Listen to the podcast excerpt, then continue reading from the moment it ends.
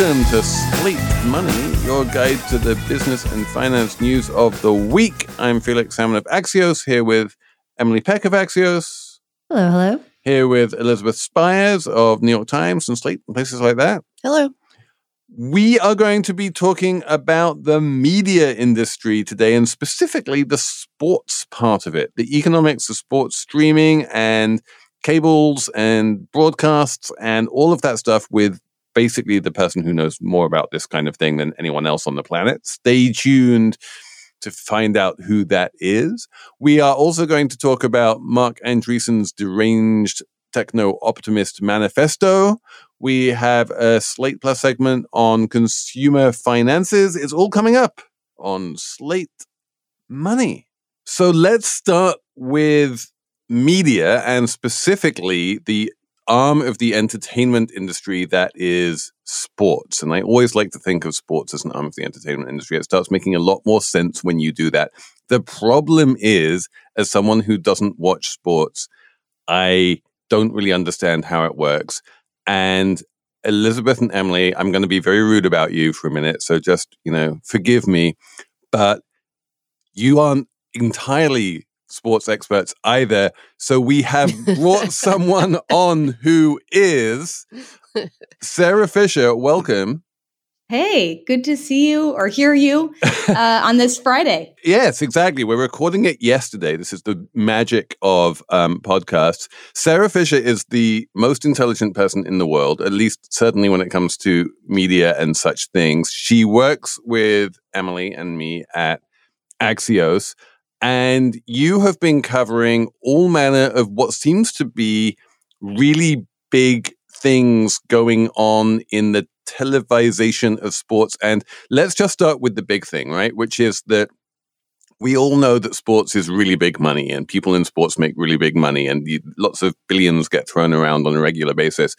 And the overwhelming majority of that money is TV, right? That's like 90 some percent of the money in sports. Yep, media rights for sure.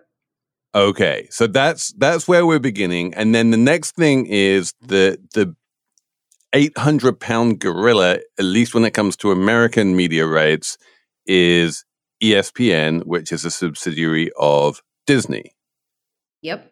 And the big news this week was that Disney came out and actually revealed how profitable ESPN is. And we assume that's because it's maybe possibly for sale?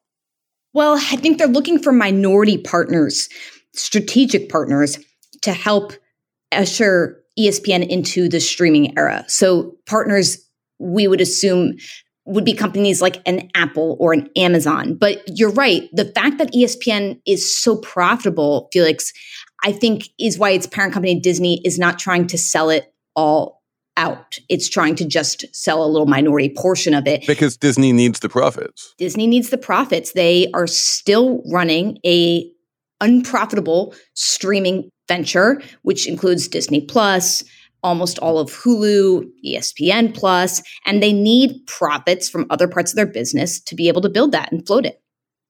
And Sara, one thing that was interesting in um, the reporting on Disney and the ESPN profits is that ESPN is more profitable than the entertainment division, which I found really surprising. But is that is that simply because they're spending a lot on streaming right now and they're just not making a lot on streaming? And is the worry with ESPN that though it's profitable now, the, the profitability is coming from TV rights and that's going to go away? Yeah. So let me break it down for you. If you're ESPN, you make most of your money in two ways.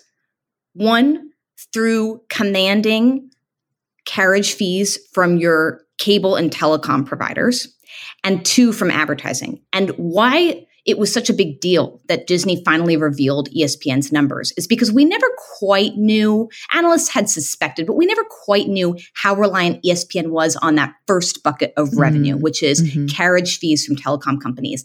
And in order to have leverage to command high fees, you need to have high viewership. The challenge is as you know, as more people cut the cord, viewership goes down and you don't have the same leverage to command those fees. And so that part of ESPN's business, therefore, is in terminal decline. And so if ESPN was far more heavily reliant on advertising over those cable fees, it wouldn't be such an existential crisis for the network. But because it's making, you know, about $10.7 billion versus 4.4 billion on carriage fees versus the advertising, it's going to be right now in a very perilous position until it figures out how it can make the margins better in a streaming first world. And by the way, the answer there is it might not be able to. The okay, so best let me just might be behind us. So, so let me just get this straight. ESPN, we, we've got the numbers now. It makes $10.7 billion a year on carriage fees and $4.4 billion a year on advertising. Is that right? Yes. And the carriage fees, presumably they didn't give us historical numbers on that, but we're assuming those are, if they haven't been going down for a while, they will start going down very soon. Exactly. Yep. Remind me, there was a big kind of dust up recently over negotiations over carriage fees. I don't know if it was ESPN or yeah, yeah, it was, Disney, Disney, right, yeah. Sara? Disney and Charter came to a head right before Monday Night Football was slated to kick off last month. And it was a big deal because when you can't come to an agreement on distribution and you don't have a contract, the programming goes dark. So for 15 million Spectrum, Charter Spectrum customers, they couldn't get access to ESPN. And that was a huge deal. The deal that they eventually struck about two weeks later is sort of the new model that we should expect in the immediate future for how these types of distribution deals will get done. And it includes giving some of these telecom subscribers, the Charter Spectrum subscribers, access to Disney streaming content. And it also includes you know, dropping some of Disney's other channels from having to be distributed as part of Spectrum's package. So the trend lines coming out of this are one, we're going to have fewer sort of long tail cable networks that are going to be available to consumers, things that aren't watched as much that you had to pay for in your bundle. The telecom Mm. providers are saying we're not going to distribute, you know, Disney Channel 2 or whatever it is.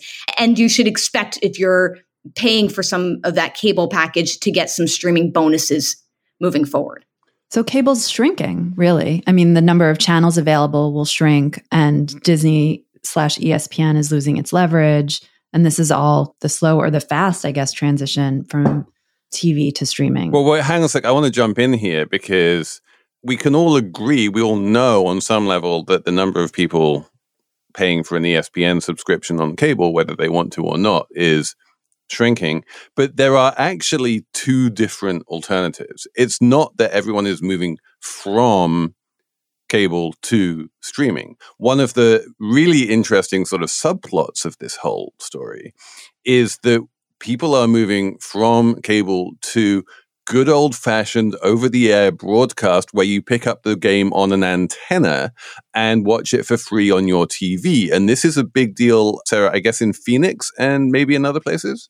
Yes. So let me break down those numbers for you. It was a slow moving problem of people ditching their cable subscriptions. But then after the pandemic, it became a fast problem. We aren't just shrinking, we are plummeting in terms Mm. of cable land. It used to be that the vast majority of US households, you know, roughly 100 million, subscribed to some sort of pay TV package, whether that was cable or that was satellite. Now you're looking at maybe 65 million, and we think the floor is probably around 50, 55 million, and that's coming very soon. So it's double digit declines every single year. It's we're reaching the bottom quickly. And to Felix's point, what the reason that's happening is you have a bunch of these streaming subscription services. Think about Netflix or Disney Plus or Max, and they're getting more and more expensive. Netflix just the other day said it's raising the prices in the US on two of its tiers. And so consumers are in this rut where they're thinking, well, you know, I want to pay for Netflix because that's where all my premium sort of scripted series are, but I still like sports, I still like news. So how do I subsidize the cost? I can't afford cable and that. And so to Felix's point, what we're seeing a huge rise of is people paying for subscription entertainment, but then they're using free over the air broadcast antennas to get signals from their local broadcast networks for sports and news. And as a result, a bunch of different teams and leagues are starting to strike deals with local broadcast companies. Think about Sinclair, think about Scripps to do their distribution. And that is very new. In the past, most of your local sports teams you would access through cable, through these networks called regional sports networks. But as the cable bundle collapses, the financial model for the regional sports networks no longer works. And so those are all moving to broadcast. I'm really excited about this, Sara, because I'm actually old enough to remember when sports was free over the air already. I'm okay, from New boomer. York and the yeah. and and the Yankees, you know, were always on like channel 11 and then all of a sudden like the Yes network came in and then you couldn't even see the games anymore and I feel like it was really undemocratic. It was really it, it didn't feel right that you can't see your hometown sports team play, you know, for free on TV. It, it was kind of like awful. So I'm it feels like a victory in some way that these agreements are starting to fall apart. Yes, a hundred percent. And you know, it got so awful, Emily, that there with these regional sports networks, some cable providers wouldn't distribute some networks. So if you were, for example, a Spectrum customer and they weren't distributing your local regional sports network, you might have to switch your telecom provider just to get your sports team. It was so yeah. not consumer friendly. And you were forcing people who had no interest in sports to pay very high carriage fees in the cable bundle. You were passing the cost of these rights on consumers that didn't care at all about sports. So I agree, this is the better model. The problem, though, that's going to arise from it is that when we had the regional sports network model, they were essentially commanding way too much money from the telecom companies who were then able to to pay too much fees to the leagues who were then overpaying players. And what happened is it completely ah. overbloated the entire sports infrastructure. And so now for leagues that are primarily distributed via local RSNs, that's mostly baseball and basketball, the leagues are going to have to figure out how they completely rewire all of their financials. And that's going to be painful. Apple Card is the perfect cashback rewards credit card. You earn up to 3% daily cash on every purchase every day. That's 3% on your favorite products at Apple, 2% on all other Apple Card with Apple Pay purchases, and 1% on anything you buy with your titanium Apple Card or virtual card number. Visit apple.co slash card calculator to see how much you can earn. Apple Card issued by Goldman Sachs Bank USA, Salt Lake City branch. Subject to credit approval. Terms apply. Hello, I'm Imi Harper. On the Slow Newscast from Tortoise, I tell the story of how a Hong Kong billionaire was silenced. I got bombs thrown into my house. I got people came here, ransacked my computer. And I, I got people threatening me. I got this and that, but I'm safe. And what it reveals about the freedoms Hong Kong no longer enjoys. Listen to Hong Kong's rebel billionaire on the Slow Newscast, wherever you get your podcasts.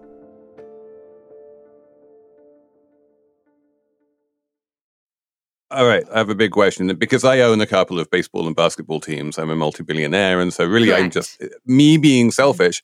I want to know what this means for my bottom line. There, you know, if I look at those numbers that you just gave me about the ratio between carriage fees and advertising revenue at ESPN, I'm just going to assume that as a baseball team owner or a basketball team owner, there's no way that I can make up in local advertising over the air what I used to be able to no. get in carriage fees. So, no. as an owner, um, I'm losing a lot of money on this, right? This shift. Yeah, this is not good. This is not good if you're an owner. I will tell you, there's a very big difference, though, between the NBA and the MLB. The NBA under Adam Silver has done a very good job of nationalizing their brand. They can and likely will be able to strike very lucrative distribution deals with big tech firms, for example, when their mm-hmm. rights come back up in 2024. The MLB has not done a good job of nationalizing their league. They don't have superstars that are known across the country. They are much more heavily reliant on that regional sports network distribution. And so this is going to be a lot more painful for that league than the NBA for sure. Yeah. So, what what does this mean for the sports franchises in terms of what they have to do to adapt? I was reading one story about this where it noted that in Phoenix, the sports teams were sending fans bunny ears antennas directly yep. to, to, facilitate yep. this. Uh, what else are they going to have to do, and what's the what's the long term plan for them? It's very delicate dance. So in one end, you need the revenue to still come in. So you don't want to totally let go of cable distribution quite yet because it hasn't collapsed yet and it's still per ESPN's numbers a very lucrative way and consistent way for the leagues, you know, to eventually get paid out. But what you do want to do is also ensure that you have high reach and exposure. And so what a lot of them are doing is they're experimenting with sort of dual streaming and dual linear TV distribution rights. The best example of that would be the NFL, which has given Amazon exclusive distribution of Thursday nights. But you'll know when they did their first full season with Amazon, the viewership dropped. And so mm. it was a little bit of a pain point for them because there's natural friction when you are asking consumers to try a new platform or a new medium. The one other way they're hedging, to your point, Elizabeth, is they're leaning into local broadcasts as opposed to these regional sports networks because they know that people can still access broadcasts even if they cut the cord. And broadcast tends to be have a very high reach. Most people in the us have access to broadcast over cable. So they're doing these variety of packages if you will that allow them to sort of hedge their bets. In the phoenix example by the way what's interesting is that's a particular local team. And with the NBA you know you have local teams that are negotiating distribution rights with their local carriers. So they're going to be working with Gray Television which is a local broadcast company in the US to do the distribution there. And then they're also working with a video streamer that can deliver it the content through some sort of streaming platform. You, with other leagues like the NFL, those are mostly negotiated at the national level. And so those conversations are going to be a little bit different. The thing I'm really interested to see, or sort of the bellwether, most of the leagues have struck their big long-term, you know, five, six, 10 year distribution agreements already. The big one coming up is the NBA in 2024 mm-hmm. and how they structure some of their deals is going to be very indicative of how fast the cable bundle collapses.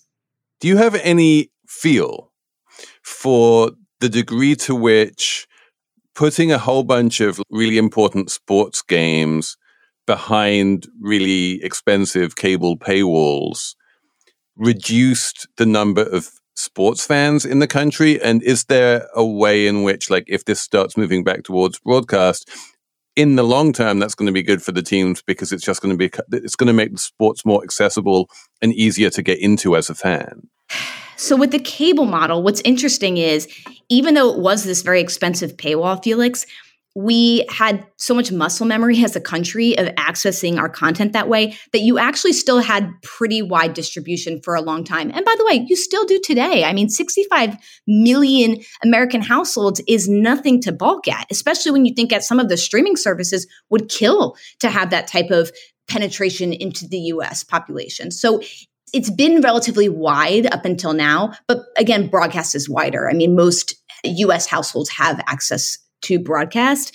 I think the big pain point is going to come is leagues are going to have to experiment with giving rights to certain streamers and the friction will come with how willing consumers are to experiment and access the programming on those various streaming services. Again, the example, prime example being the NFL lost viewers when they migrated to Amazon. They seem to be doing pretty well with their YouTube TV deal that's just started this season. They moved rights over from their Sunday ticket package from DirecTV to YouTube TV, but each and every platform is a different gamble. You know, uh, right now, for example, we're trying to figure out who's going to get these NBA rights.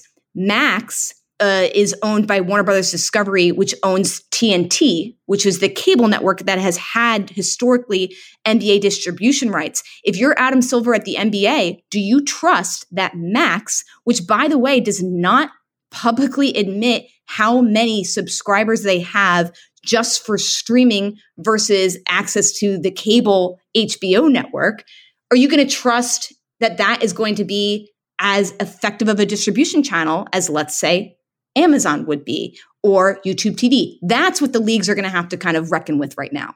And that brings us back full circle to this whole question of what Disney wants to do with ESPN. So let's just sort of tie this off by having you explain, because this is the bit that I don't understand.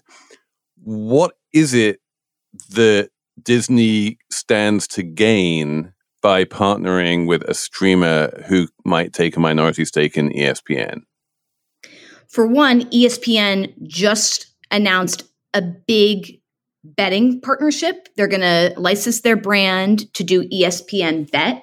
And when you do those types of deals where you're thinking about things like betting in real time, you need partners who have a very good understanding of building products that eliminate things like latency, that can do digital engagement, that have a channel into consumer commerce.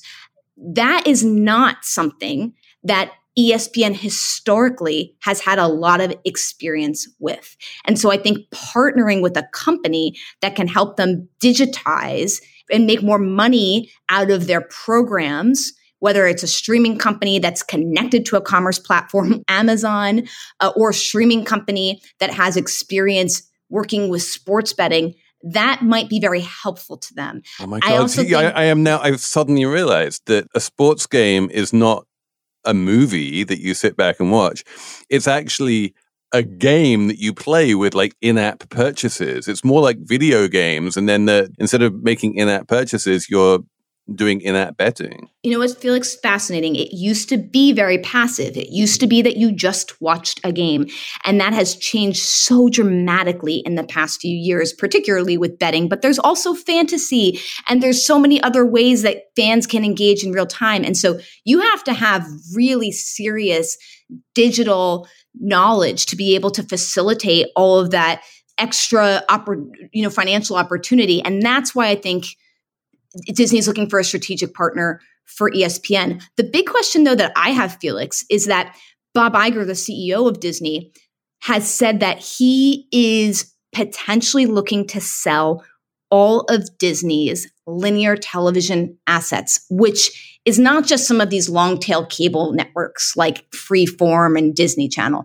That also includes ABC, which is one of the big for broadcast networks in the United States. And the challenge is Jimmy Pitaro, the chair of ESPN, told me this last year. ESPN is heavily reliant on its relationship with ABC to be able to land rights. For example, Monday Night Football for the, this season is going to have 10 games that are distributed on ABC in addition to ESPN. So the question becomes if Disney offloads ABC, does it weaken ESPN's leverage mm. in distribution negotiations? I don't know the answer to that, but I would assume it is yes. Yeah, I mean, like I remember, I don't watch a lot of American sports, but I watched the World Cup. And the World Cup, you know, it's very much this sort of like ESPN, ABC thing, and the big games were always on broadcast. And that's obviously one of the big reasons why FIFA wants to partner with them. And if Disney doesn't have a broadcast channel, that would be a problem. But my my question for you is there is pretty much only one company in the world which is more careful about being squeaky clean and family friendly than Disney, and that's Apple. Do you see any chance that Apple would like dive feet first into inline betting on sporting? I feel like that's just not a very Apple thing to do. It's not. And you have to remember with Apple, their whole game is to optimize hardware sales. That's what they're trying to do. They are investing in software, in media to try to get you to buy more Apple devices. And so when you think about that is their, you know, key goal, trying to milk other revenue streams out of programming, it's not completely far fetched, but it's not as necessary uh, as it would be for other types of streaming companies or programming companies that really need that type of sort of software revenue. Okay, so if if anyone winds up buying this minority stake in ESPN, it's more likely to be Amazon or I guess maybe Google with YouTube. It could, it could be Apple. It could be YouTube. I mean, the thing with Apple, they have this, they struck a deal with um, Major League Soccer to do something called MLS Season Pass. And the advantage in working with Apple is that most people in the United States have Apple devices or they use iOS, at least for their phones. And so there are other opportunities to optimize viewership just through the fact that Apple has the best hardware penetration. So they all have very different, you know, advantages for various networks. I don't quite know how Bob Iger and Jimmy Pitaro are thinking about it, but I would say I think they're smart to be able to start thinking about it like this because in order for them to ride out what's going to be a very messy transition out of cable, they're going to need all the expertise they can get. And this transition out, it's, it, I feel like we need to emphasize just how important sports is to cable and to TV and to the whole ecosystem. This is like the last stand of TV is sports. Yes. It's the last yes. thing that people actually, you know, turn on the television to watch in real time. And without it, like the decline is going to happen even faster. And oh, it's yeah. a managed decline. It's the only appointment TV left, really. Mm-hmm. It's also, I feel like it's the only thing which you really want to watch on a physical TV. And you're not like, oh, I can just watch this on my phone. Yeah. Well, I think, you know, okay, to the point about this being the thing, for a long time, we always said live news and sports is what's holding up the cable bundle. Mm-hmm. And what we've found in the past few years is it's not live news. Mm-hmm. That's not where the floor is. It's really just sports. And so I think that's one, put more of a premium on these sports networks. And then two, just to give your listeners a sense of scale, like in order to distribute let's say CNN or MSNBC in a cable bundle, the consumer is paying I you know around a dollar. I think for MSNBC it's like a dollar twenty five to get act that that's what that channel costs in your cable bundle. ESPN's ten dollars. Wow. So, and the regional sports networks can be anywhere between a dollar and five dollars. So, to give you a sense of how premium that is, ten percent of your cable bundle, which is you know could be hundreds of channels, is literally just one network, is ESPN. So, if I'm reading you right, Sara, you're saying that the thing that really supported cable for a long time was this combination of live news and sports. We've discovered that live news is not what it was cracked up to be. We are now discovering that sports is not what used to be cracked up to be and is about to enter this period of precipitous decline. And I can't help but think that there's another company we haven't mentioned yet that is basically a company that is built on precisely those two things, which is live news and sports. So we are super bearish on Fox Corp, right? No, we are super bullish. You would think that, Felix. You would think that we would be bearish. But the reason that we're not is because there was a time when Wall Street was really into the Netflix model and they wanted everyone to have subscription streaming services. They were judging everybody by how many subscribers they had. Fox never went that route. They sold their entertainment assets to Disney. They said, we're just going to focus on the high cash flow opportunities in front of us, which is, you know, live news and sports. But they didn't fully sacrifice streaming. They instead, you know, started to invest in just free ad supported streaming. And what we've found is that over the past few years, as subscription streaming became too saturated, a lot of momentum was moving into free ad supported streaming. In fact, ad supported streaming can be the more lucrative option because you can sometimes reap more revenue per user by selling them ads than you can from their subscription. Hulu, by the way, is the best example of that. You know, more than 70% of Hulu subscribers get the ad supported plan. And so with Fox, Wall Street actually has rewarded them for not dumping all of their profits into a streaming service that is hemorrhaging money the way that all of its competitors have. Mm. And so Fox has actually done okay and they've been able to use their, you know, their balance sheet to invest in live rights. You mentioned the World Cup, Felix. Fox distributed the World Cup this year and they have doubled down on some of their college football rights, which has performed very well for them. And their free ad supporting streaming service, Tubi, has been an enormous success. So Fox has, what they've done is they've kind of pulled them out, themselves out from competing directly with some of these big Hollywood giants and instead are focused on something very niche. And when the cable bundle goes away, Felix, they have a plan. In news, they built the streaming service called Fox Nation. And their CTO has essentially said, okay, once we transition into the streaming world, we have the technological ability to just move Fox right into that feed. And for sports, it is a little bit unclear what they're going to do, but they have a very strong free ad supported network in Tubi that I think is going to insulate them for the time being. So Fox is actually doing all right. And they have a broadcast network too. And they have this broadcast network, correct. So I, I feel, and to the point of the conversation earlier, broadcast is not going down in the same way that cable is. You know, Fox still has some cable assets. Fox Sports is a cable network. But they're doing a very good job, by the way, of making it sexy by paying Tom Brady, you know, hundreds of millions of dollars to join them. So I actually think that Fox is in Wall Street's good graces right now.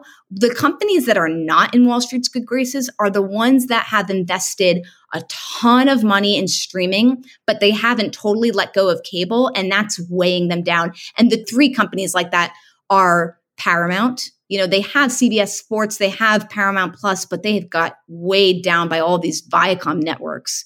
I feel embarrassed for Paramount Plus. I mean, anytime I see it mentioned or I see it at all, I just feel like embarrassed. Like, what is going on? No one's just no one's doing that it's not big enough. And, you know, the same thing could be said for Warner Brothers Discovery. And we all know they're looking to go bigger at some point, merge with someone. And then you have, of course, NBC Universal, which is owned by Comcast. They've owned it for about 12 years now. Media insiders would speculate that those three companies are going to need to find merger partners in the next year in order to be able to compete with the Netflixes and the Amazons. The is there going to be a mega merger of all three of them? That would that would be blocked immediately, right? You can't have two broadcast networks merging. Correct. So, you know, CBS, Paramount couldn't, for example, combine with NBC Universal unless they agreed to divest CBS. But w- when they divest CBS, what's left? I mean, the Viacom networks, the studios that make content for them, they can do some lucrative work for you know theatrical distribution for merchandising but like the cable networks are not going to be it for them long term. So if you're paramount I, I don't know how, what benefit you have in spinning out cbs if you are nbcu you know and you're looking to potentially merge this is why i think a lot of people think that warner brothers discovery would be a better fit for them because they don't have to worry about any major divestitures of a broadcast network. Those assets seem to complement each other we could do a whole nother podcast on how they would the news assets would complement each other with NBC News and CNN. But this podcast is about sports. yes. Sara Fischer, I feel I've learned more in these 30 minutes than I have in the previous three years. I am astonished at how much information you just carry around in your brain. It is a thing to behold. Felix, that's how I feel when I read markets on the weekends. And it makes me so stressed of how much I don't know about markets. So thank you guys for keeping me and Emily, eh, you know, during the weekday carrying that through for keeping me informed because I feel the same way when I read you guys. So it's been amazing having you on. We will bring you back next time we have anything to know about anything media because clearly you are the queen of all media. Thank you so much. This episode is brought to you by Progressive Insurance. Hey, listeners, whether you love true crime or comedies, celebrity interviews, news, or even motivational speakers, you call the shots on what's in your podcast queue, right? And guess what? Now you can call the shots on your auto insurance too. Enter the Name Your Price tool from Progressive. The Name Your Price tool puts you in charge of your auto insurance by working just the way it sounds.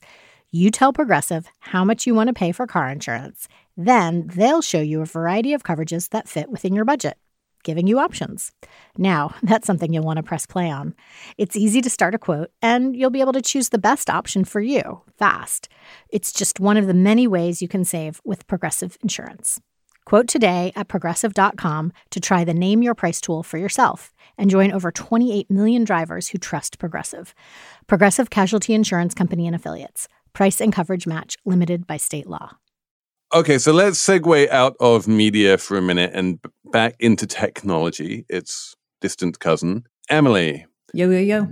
On a scale from one to 10, how deranged is Marc Andreessen's techno optimist manifesto? What came out on the internet this week? Oh, well, if like 10 would be the Unabomber's manifesto, I'm going to go with eight for Marc Andreessen's list of resentments and enemies and techno optimist future blah blah. Yeah, I'm going to go with an eight. Elizabeth, where would you put it? I would put it a little bit higher at a nine, but if the if the by the way, if the baseline is Marc Andreessen and, and, stuff that he writes all the time, it's pretty par for the course. It's just extra mm. long. Well, we should say kind of what it, Marc Andreessen, yeah. the famous venture capitalist who uh, was it now like 12 years ago, wrote another well known blog post about how software is eating the world that seems kind of true. I mean, that conversation we just had with Sara Fischer is kind of that's it. Technology did eat the world or eat the world of TV. And he wrote this week another manifesto. What is it called? Let's The Techno Optimist Manifesto. 5200 words, Techno Optimist Manifesto. Technology will save the planet. Yes. The generous interpretation is how technology is wonderful and will save the planet and the world, and all of technology's boosters and creators are wonderful and they should be given free reign to do whatever they need to do because they will be saving lives. And in fact, they're not just saving lives. Technology, this is the thing I wrote about in my newsletter this week. Technology and entrepreneurship in particular is a form of philanthropy. it is a form of giving back. And if you are making money in entrepreneurship and technology or venture capital or something like that, then as a rule of thumb, Marc Andreessen has hopefully come out and said that for every dollar you make, you have done $50 of philanthropic good in the world. And so if Marc Andreessen has made a billion dollars at Andreessen Horowitz, that means he has created $50 billion of philanthropic good in the world. And he is one of the world's greatest philanthropists. And just for context, you know, this manifesto is being dropped against a backdrop of particularly Silicon Valley billionaires being criticized in the media and by people in general for wealth hoarding and you know coming up with self-serving rationalizations for what they do when technology does damage so i think it's worth reading just a tiny bit of this manifesto oh my god here we which go is titled is this is this going to be like Vogon poetry that all, all of the slate money listeners are going to start like having their brains melt no i'm No, only okay. gonna i'm only gonna read three sentences Okay. and conveniently right. they're the first three sentences Okay. under, under the not at all modest headline of lies so the first three sentences we are being lied to. We are told that technology takes our jobs, reduces our wages, increases inequality, threatens our health, ruins the environment, degrades our society, corrupts our children, impairs our humanity, threatens our future, and is ever on the verge of ruining everything. We are told to be angry, bitter, and resentful about technology. So I just want to point out that if you replace the word technology with wealth hoarding, these statements might kind of make sense. Yeah, because I mean, I, it, it is a classic straw man, right? I don't think I know anyone or even read anyone who would say all of those things. He's creating this list of enemies, and he actually has an enemies list lower down, which includes things like trust and safety and tech ethics. Ethics. And you're like, yeah, because ethics is the enemy. And he does that in the context of trying to paint technology as this great moral force and specifically AI as this great ethical force. He comes out and says quite explicitly if we don't give AI research free reign and develop it as quickly and aggressively as possible, that is tantamount to murder because of the way in which AI is going to cure a whole bunch of diseases and save a bunch of lives. Yeah, another contextual point. What he's laying out here is basically a version of accelerationism, which is a philosophy that a lot of Silicon Valley people have been embracing. That says you should accelerate technological change as quickly as possible. And in the process, it'll wipe out governments and infrastructure, but that's fine because the outcome is that you'll end up with a system run by a kind of monarchy where the king is essentially a big CEO. I mean, it's sad because the basic point that technology has been good for society and humanity isn't wrong at all. You know, we Well, are we are healthier now than we were Yeah. what 300 years ago. The the invention of electricity Mhm. was very good and helpful to the us. Green Revolution, you all know, good stuff. all Medicine. amazing things. Yeah. The fact that we can feed 7 billion, 8, 8 billion people on this planet Yes. is a technological miracle. there are miracles abounding everywhere but like to have this crazed kind of one lens view and not to acknowledge the obvious downsides he doesn't really even mention climate he he says technology has solved poverty at one point which is obviously not true You know how for every problem there's a simple and wrong solution. He he has a very simple solution to the climate crisis. It's amazing. He just comes out and says, "Well, we can solve we." There's this we which he uses like a million times in this essay. We can solve the climate problem incredibly easily. All we need to do is build a bunch of nuclear power stations. And on one level, like I think most environmentalists at this point would agree that nuclear needs to be a key part of the way that we decarbonize. But the idea that it's this panacea and that nuclear on its own is just going to solve all of the problems, he doesn't even talk about, you know, the incredible technological breakthroughs that have been made in things like solar.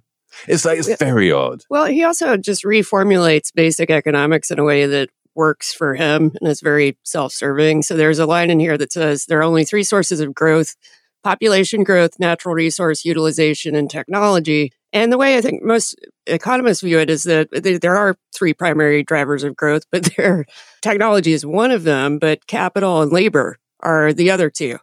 Andreessen conveniently glosses over the role of labor in all of this. Well, yeah, He really does. what he's saying there is that labor is just this sort of there's this lump of labor and its productivity is entirely a function of technology. So if you combine what he's talking about population growth, which is labor, and technology, that gives you all of the productivity increases that you get from labor. That's basically what he's saying there.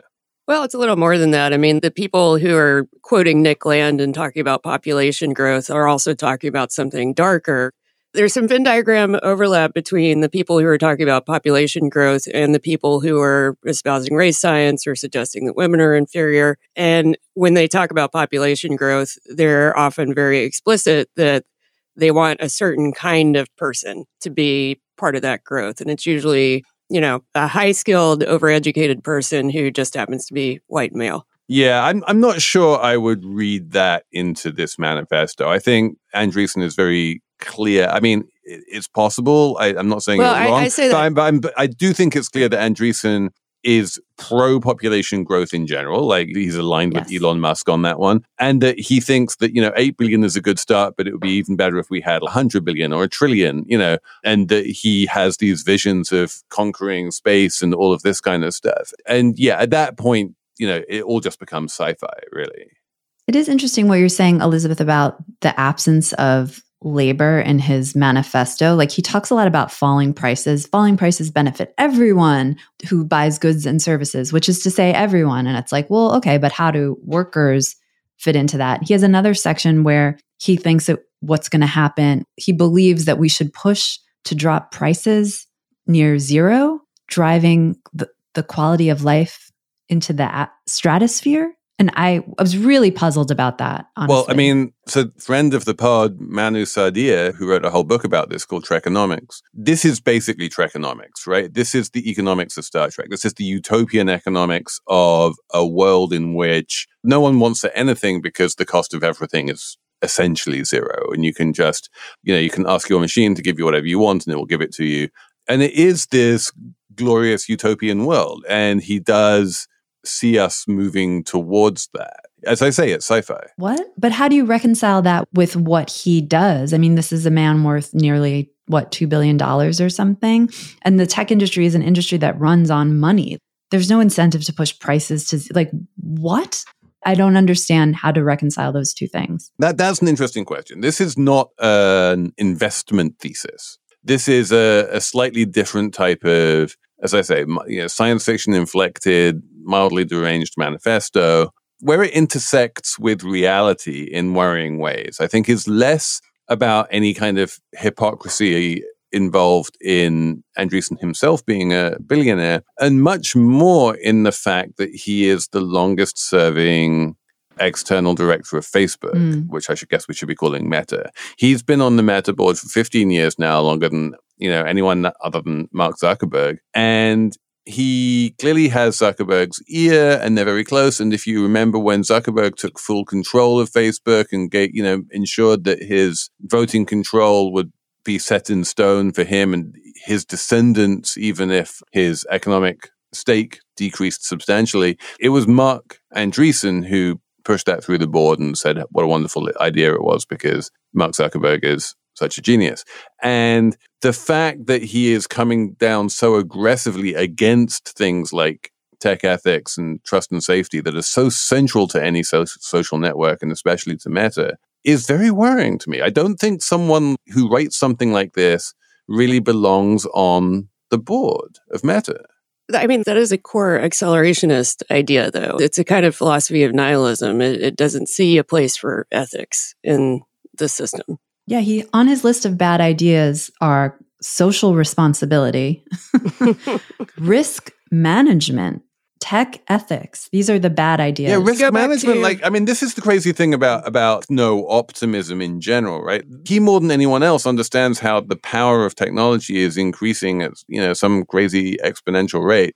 You have to worry about the risks involved with that, you know, because you know even if technology has been 100% positive in the past, which it hasn't, you can't just assume that it's going to continue to be 100% positive in the future. And especially when, you know, we live in a world which still lives very much in the in the shadow of Hiroshima and of the very visible terrors that have been enabled by technology, you have to worry about the existential risk associated with technology. And a lot of people in Silicon Valley do, but he just doesn't. But this is another way in which the manifesto is self serving. The billionaire class doesn't worry too much about these risks because they assume that if the shit hits the fan, they have their compounds in New Zealand or their pods yeah, on you see, Mars. I disagree. I think this is actually an area where Andreessen has significantly different opinions to a lot of the billionaire class.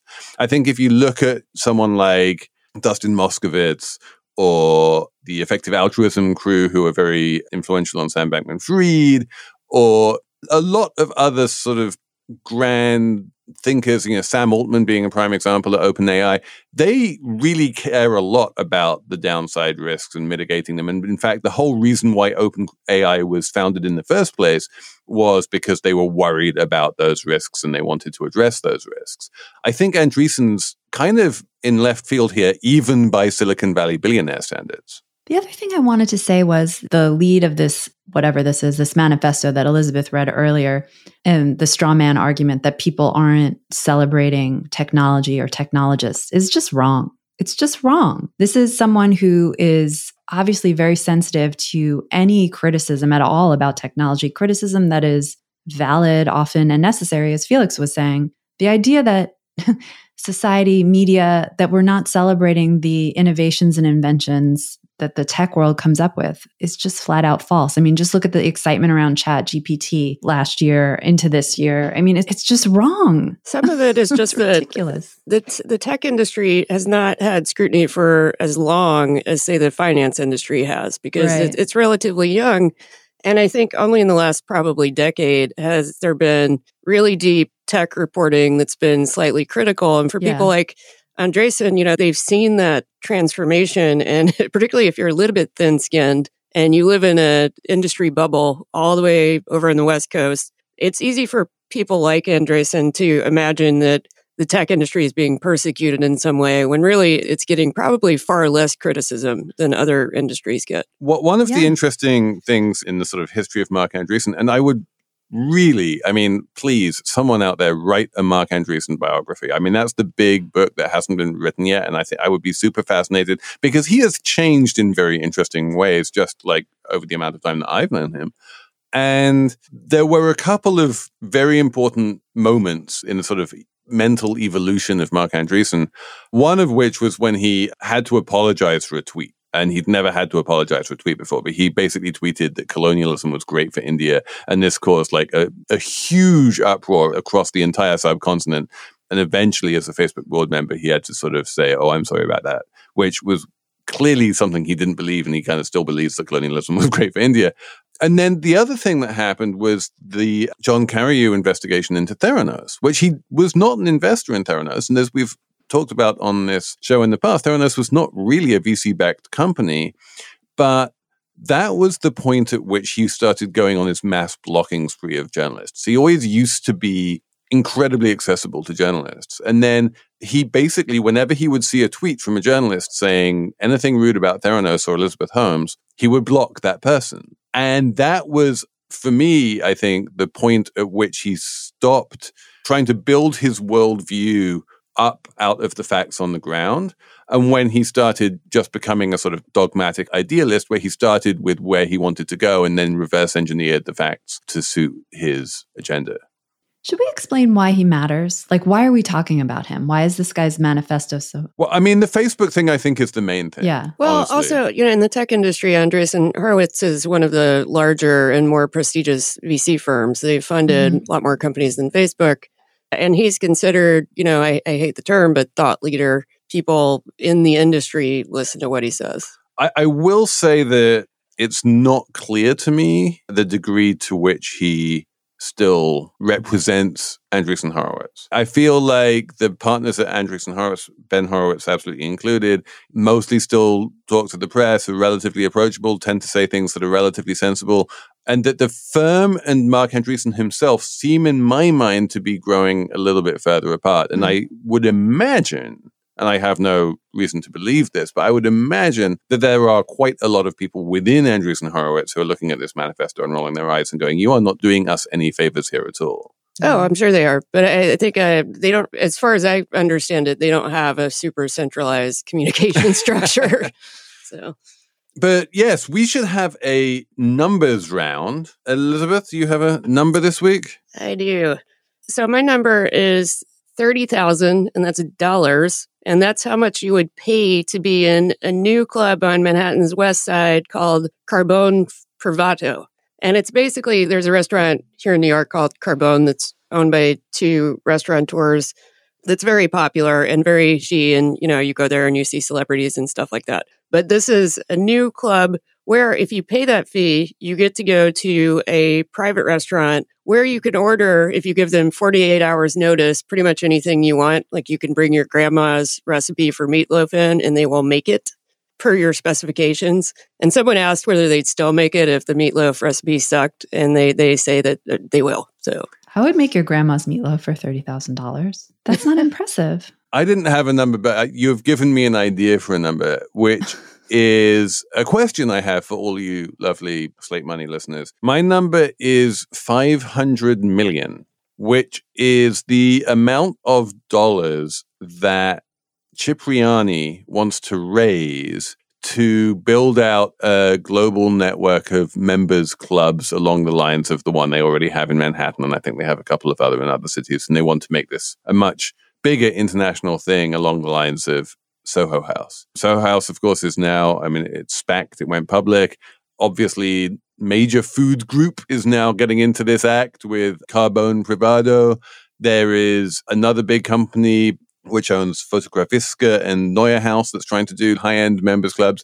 It seems to me that this niche of we want to sell very expensive memberships to rich people in cities around the world has exploded over the past few years. And my, my question for the Slate Money listeners is please write in slatemoney at slate.com if you have seen any decent estimates of like what is the total addressable market here? It just strikes me that between the Aman Club that uh, just opened up in New York and all of these high end, you know, the Core Club and all of these clubs with five or six figure initiation fees, like who how big is the number of people who could conceivably be the target market here and how many clubs do you expect them to be a part of because it seems to me that mm-hmm. everyone wants in on this but I think it would yeah. be really hard to quantify because if you're really targeting the 1% of the 1%, they can join unlimited clubs and they probably have zero price sensitivity around this thing. So maybe that's you... it. Maybe that maybe the whole plan is that it's you just have so many multiple memberships you lose track. I mean, that was, I do remember meeting a source once in Los Angeles. There's some, one of these clubs, there's something, San Vicente Bungalows. That was it. And he was like, oh, yeah, I've been a member of this for the past two years, but this is the first time I've been here. And you're like, oh, okay. yeah, you just keep it in your back pocket. If you're in the neighborhood, it's like it's a nice to have, you know? I think that's the way you have to start thinking about these clubs is if you think about them as expensive, you've got it wrong. The point is that they're not expensive if you're rich enough. They're just like a random line item on a monthly And they probably all statement. rate it off as a business expense, right? I have no idea. Emily, what's your number? My number is 3100. That is the number of miles that participants in the Sri Chinmoy Self Transcendence 3,100 mile race run over 51 days. This race started in August and it's wrapping up on the day we tape, which is Friday. Is this like in Brooklyn or Queens or something and they just run around in a circle? It is. Exactly. It, it takes place in Jamaica, Queens, and everyone runs basically a half mile loop around a block in Jamaica. And it starts every day at 6 a.m. You can go as late as midnight. So you have 18 hours. And you basically, if you want to get the 3100 in, you have to run 60 miles a day. And it's been going on for a while. And I had no idea about this. And I would never want to do it. I it. take it you also have to be unemployed to run this race. Or, Or just just I'm take just take a couple months off work. Yeah. I mean, if you run with your phone, maybe you could do it and still work, but Just be on a lot not. of Zoom calls. I, I could do it, I bet. I mean, if you run fast, you don't have to do the full 18 hours, then you can put in some hours working. You can go pretty slow and still clock the 3100, but it's, I think it's more of like a mental. It is a kind of desolate part of Queens. There's no sort of fabulous scenery. You're just running around the same tiny loop over and over and over again. And it becomes this the idea, if I understand it, is that it's this kind of meditative experience. And that if you do this every day for two months, like you reach some kind of weird transcendence and also lots of blisters. Yes. And they give you, and the food that is supplied to the racers is all vegetarian. Eh, I, mean, eh, I would love to know if this is good for you or bad for you. I suspect it's probably bad for you. Yeah, I, I, I can't speak to that, Felix, but it does as, seem like. as, the be bad. marathon runner among us. Not yet. Shh. Shh, Don't don't jinx say it. anything. Don't jinx it. I think we'll wrap it up there. We have a slate plus on the survey of consumer finances, which good news actually in that. Otherwise, thanks for listening. Thanks for sending us emails, slatemoney at slate.com. Thanks to Jessamine Molli for producing. And we will be back on Monday with another Slate Money Goes to the Movies with Amanda Lang talking about Blackberry. Hope to see you there.